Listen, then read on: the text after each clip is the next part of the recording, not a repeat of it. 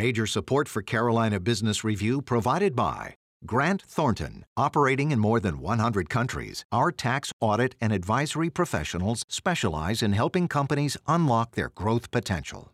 Colonial Life, providing benefits to employees to help them protect their family, their finances, and their futures. High Point University, the premier life skills university, focused on preparing students for the world as it is going to be. And Sonoco, a global manufacturer of consumer and industrial packaging products and provider of packaging services with more than 300 operations in 35 countries. We find ourselves in a very interesting place during this public health care crisis. That is, bored and complacent almost about the risks, even though experts tell us not to be so. What if the vaccine really does change everything? Or what if the vaccine is not as effective and this has a longer tail on it? Either way, we will start this discussion right there, and especially right in the middle of the holidays as we end one year and begin another very soon. Please stay with us. We meet our experts and start this dialogue in just a moment. Gratefully acknowledging support by Martin Marietta, a leading provider of natural resource based building materials, providing the foundation upon which our communities improve and grow. Blue Cross Blue Shield of South Carolina, an independent licensee of the Blue Cross and Blue Shield Association. Visit us at southcarolinablues.com. The Duke Endowment, a private foundation enriching communities in the Carolinas through higher education, healthcare, rural churches, and children's services.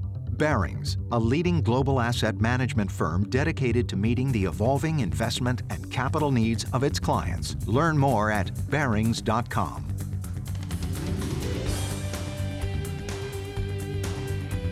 On this edition of Carolina Business Review, Tendai Kapfidze of LendingTree, Sam Konduros of SC Bio, and Karen Reardon from the Myrtle Beach Area Chamber of Commerce.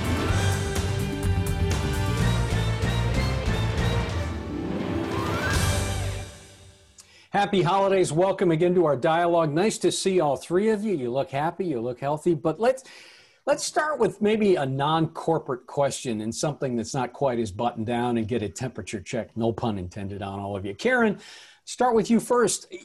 You know, you are a, um, you're a leader on the Grand Strand in South Carolina, and you, you probably feel compelled to lead. But how are you feeling personally? I mean, how do you how do you wear this idea that we have uh, public health care crisis? We have some challenges that can't be necessarily articulated. Mm-hmm.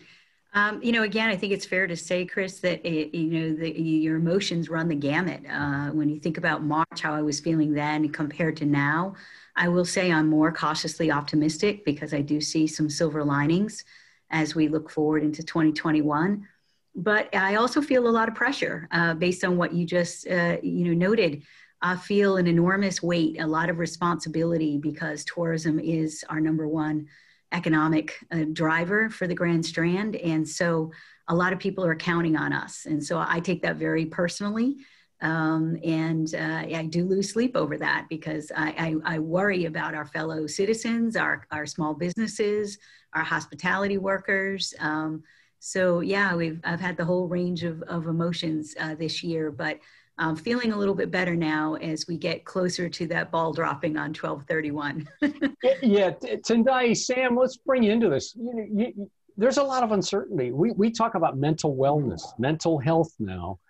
Uh, Tendai, how are you feel? What is what what is your personal support network saying to you, and how do you respond to those closest to you?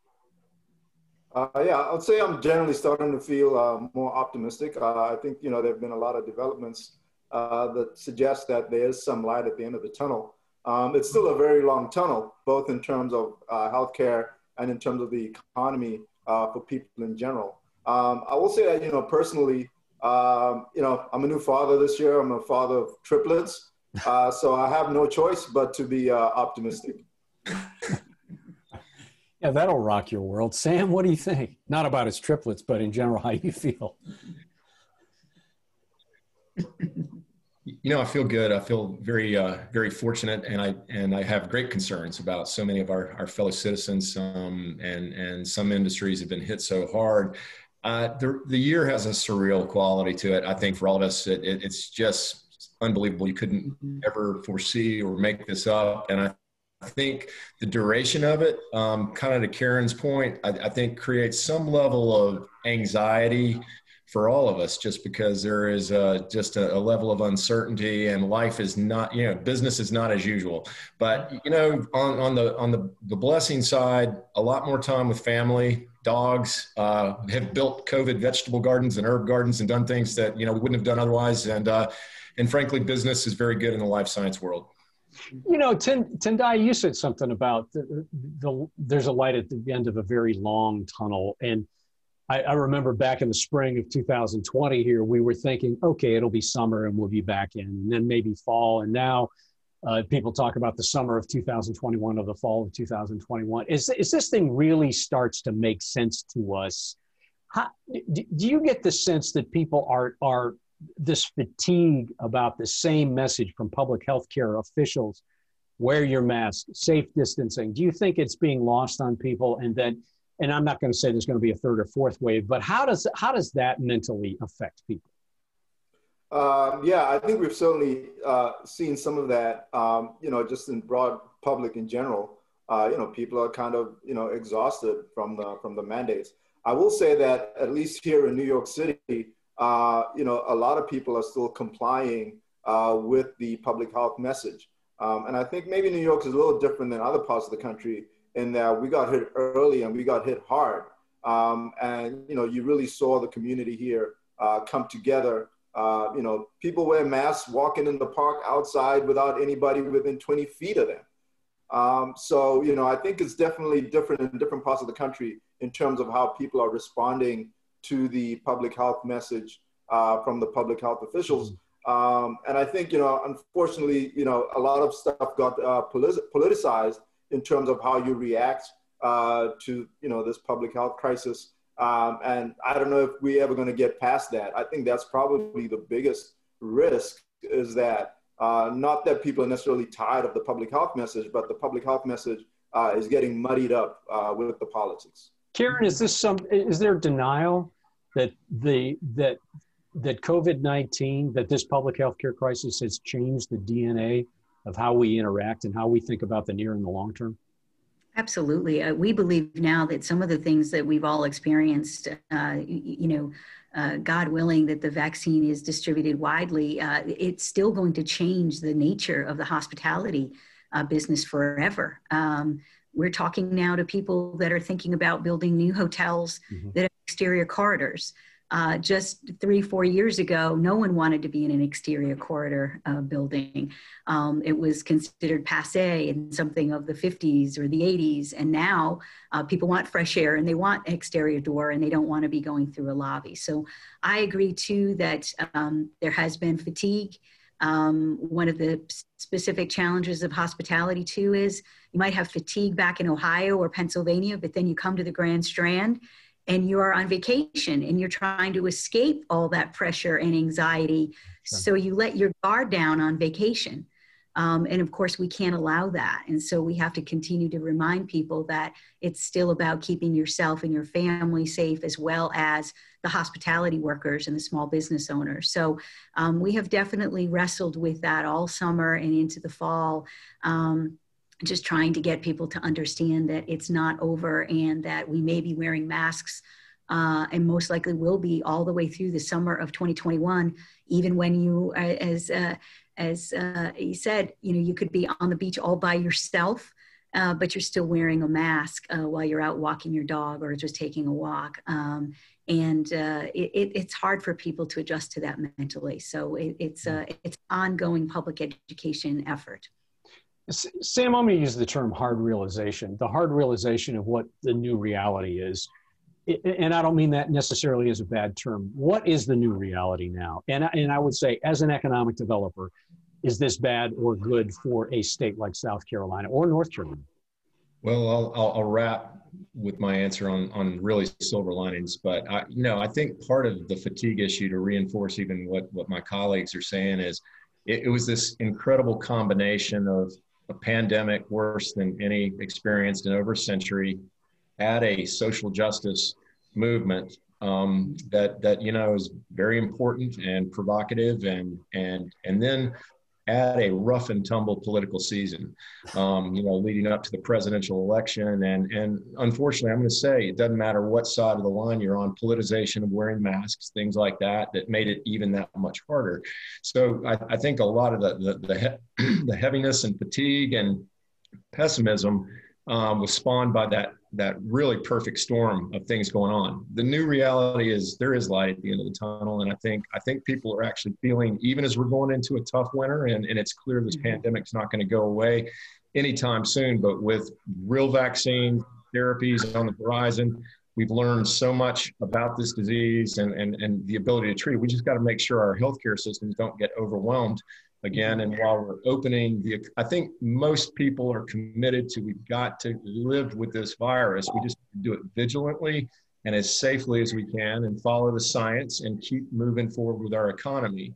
And I think that, you know, so the life science industry on the economic development side, I think I told you, Chris, while other industries were getting hit hard, we actually have a lot of our companies that have sales 100% above where they were this time last year from respiratory therapies to PCR test kits for COVID to face shields to you name it. So the, the life science industry is getting a lot of attention. And actually, there are new tools and wind in the sails like never before to onshore and repatriate a lot of elements of the life science industry that had frankly moved offshore. So um, we're having the most active project uh, pipeline that we've ever seen. Mm-hmm.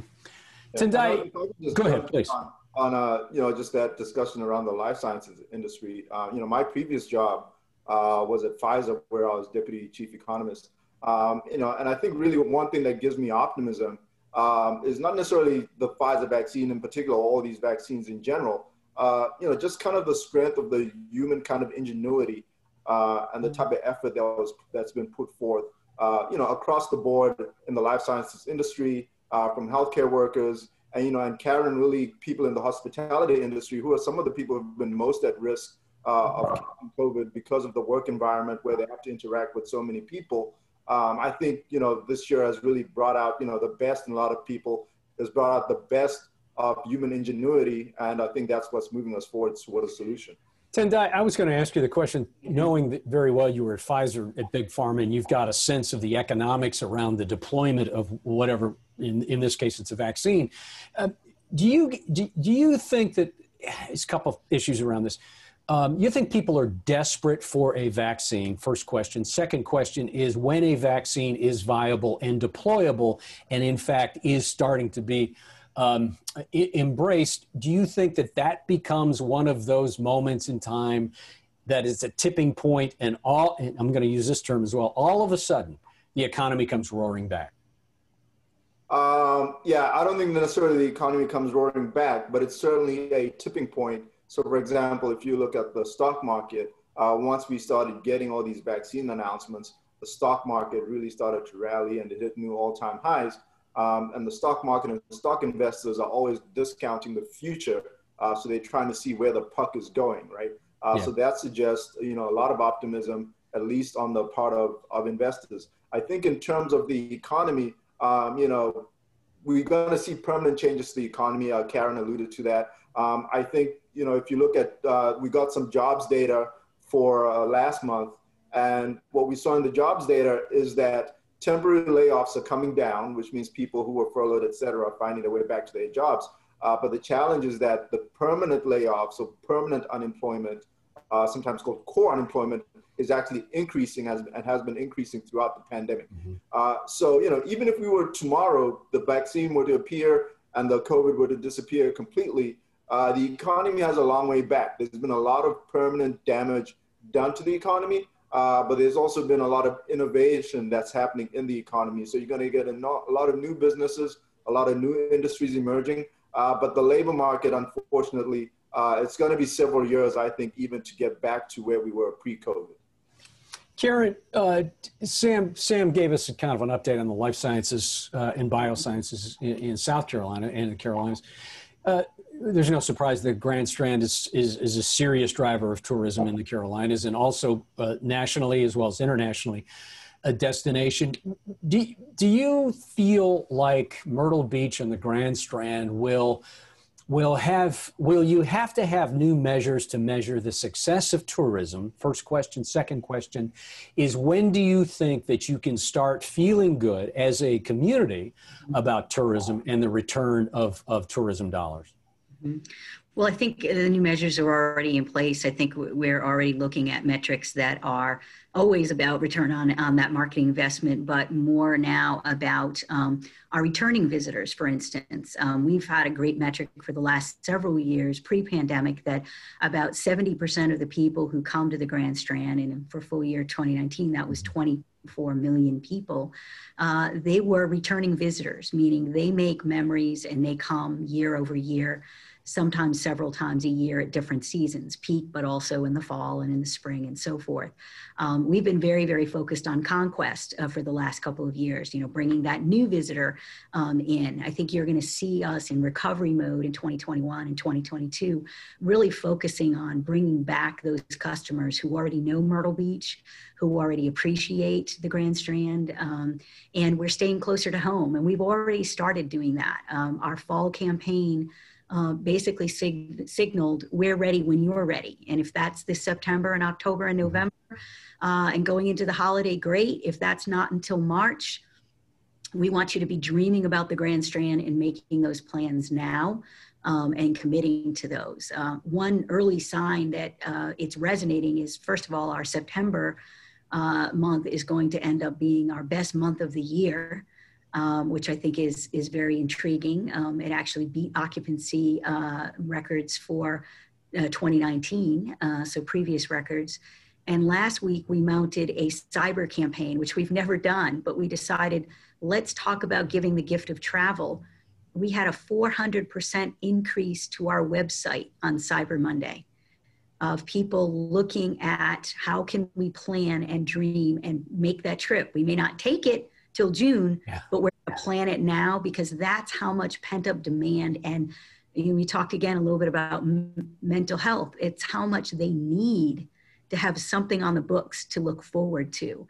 And so that planning and dreaming is happening now, even though people are still concerned, worried, trying to stay safe, maybe sequestering, maybe not traveling for the holidays the way they normally do um, the desire is still there. And so that's what gives me a lot of hope and optimism that, um, especially the second half of 2021, um, could be quite good for us because we are a drive market for so many great states around the Carolinas uh, and because we know that the preferred mode, uh, you know, again, is is the car, is that personal vehicle, and that's been a hallmark of, of Myrtle Beach visitors. So I, I don't want to be too sensational about this, and Sam, I promise I'm going to give you a chance to talk about the forecast going forward because I know you've got a lot of optimism there. But Karen, back to back to you just for a second. How much? And I don't want to be sensational, dramatic about this, but how much anxiety, how much dread is there within the hospitality industry, even now in South Carolina and in specifically in the Grand Strand?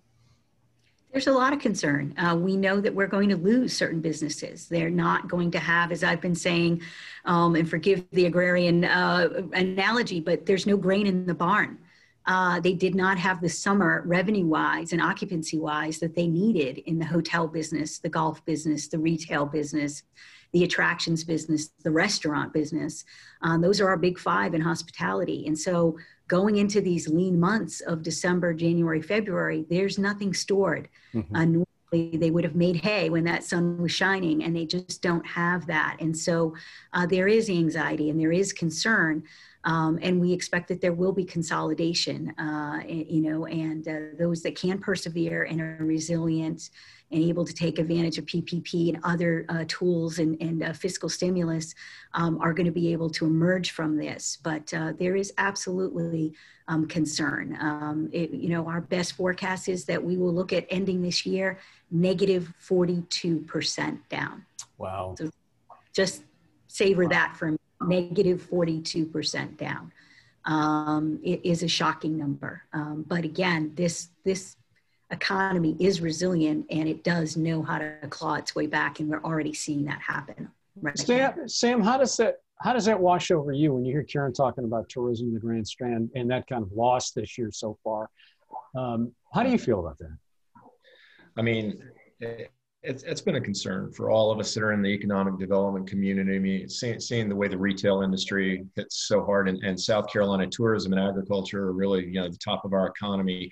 So, um, you know, I'm, I'm, I'm more optimistic even, even having a place on the coast and seeing the way it, there is pent up demand. People want to be there. I, I, I you know, I, and I'm seeing real estate uh, values climb again and, and get gobbled up.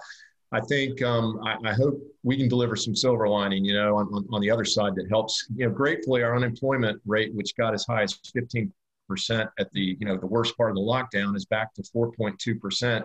That's only about two two and a half percent, you know, higher than it was pre-pandemic levels. So I think it, you know, we're showing we're showing a lot of resilience, and I think I think the comeback will be real. I think, ironically, I think South Carolinians are more compliant now than than we were months ago. There's fatigue, but I think people want to um, keep opening this economy and are willing to do it. You know, uh, try to live a little more safely to do so.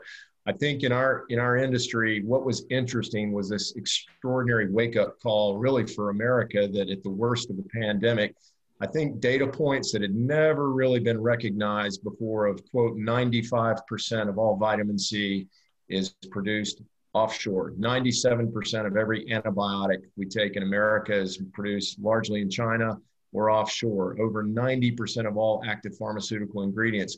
While we have remained the great innovator of the life science industry, we really gave away a lot of the advanced manufacturing and production and those global supply chain issues have created serious concern. And so we are seeing very real uh, projects moving in. And I think that's going to be one of those things that'll help uh, diversify our economy further and, and help help this economy recover. Yeah, T- Tendayi, there seems to be it seems to be counterintuitive as, as we're having this discussion here, and even in these cocktail conversations that we all have, maybe virtual cocktail conversations, but the idea that folks feel the way they do However, as Sam just said, unemployment rate in South Carolina is hovering close to four. North Carolina's come down; it's around seven and some change. But th- those numbers kind of run against and counter to how people are feeling. How, how, how do you explain that out? Uh, yeah, so with a lot of the data, um, because of there's been such a disruption in the economy, um, a lot of the data you have to get kind of beyond the headline and you have to look at the underlying data. Um, and you have to be a little cautious in how you interpret it, right? So, for example, uh, the unemployment uh, has been coming down, uh, but you're only unemployed if you're in the labor market, right? So, if you're participating in the labor market or you're trying to find a job.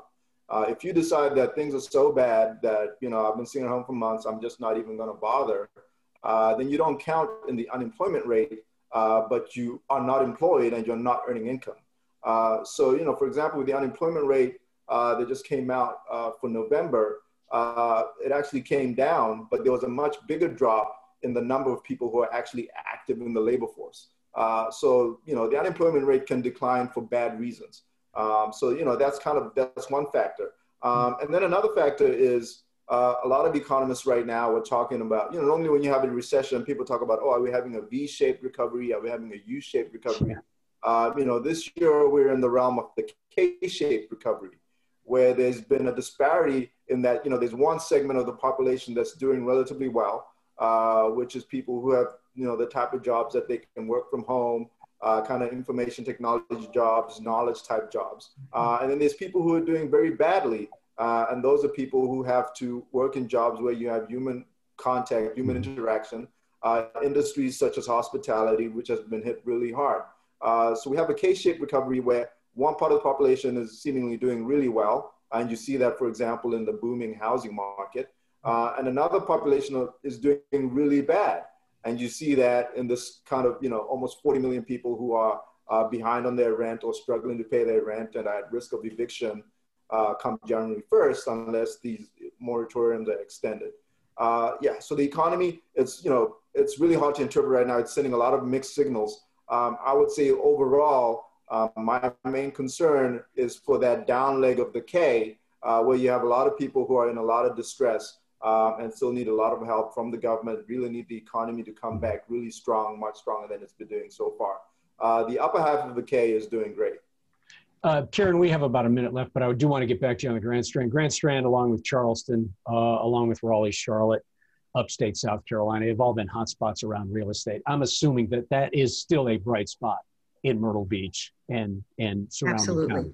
Yes. Real estate is absolutely booming. And again, uh, interestingly, when all of the politicization was going on earlier in the year, with governors telling folks to not come to South Carolina, North Carolina, Yeah. um, we're seeing that a lot of the new movers to the Grand Strand, in particular, are coming from New York and New Jersey, um, which I find uh, terribly ironic. Um, and they're not buying second homes; they're buying primary homes and relocating um, to the Carolinas. So um, again, they're they're seeing they can work anywhere.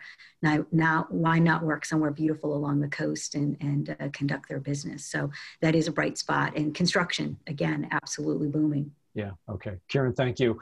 Uh, love your color, by the way, Karen. Happy holidays to you. That red is is, is really popping. thank you. Uh, Karen, nice to see you. Sam, nice to see you. Uh, Tendai, thank you very much for joining us. Uh, thank you all for watching. Uh, certainly happy holidays to you. If you have any questions or comments, we encourage and welcome those at carolinabusinessreview.org.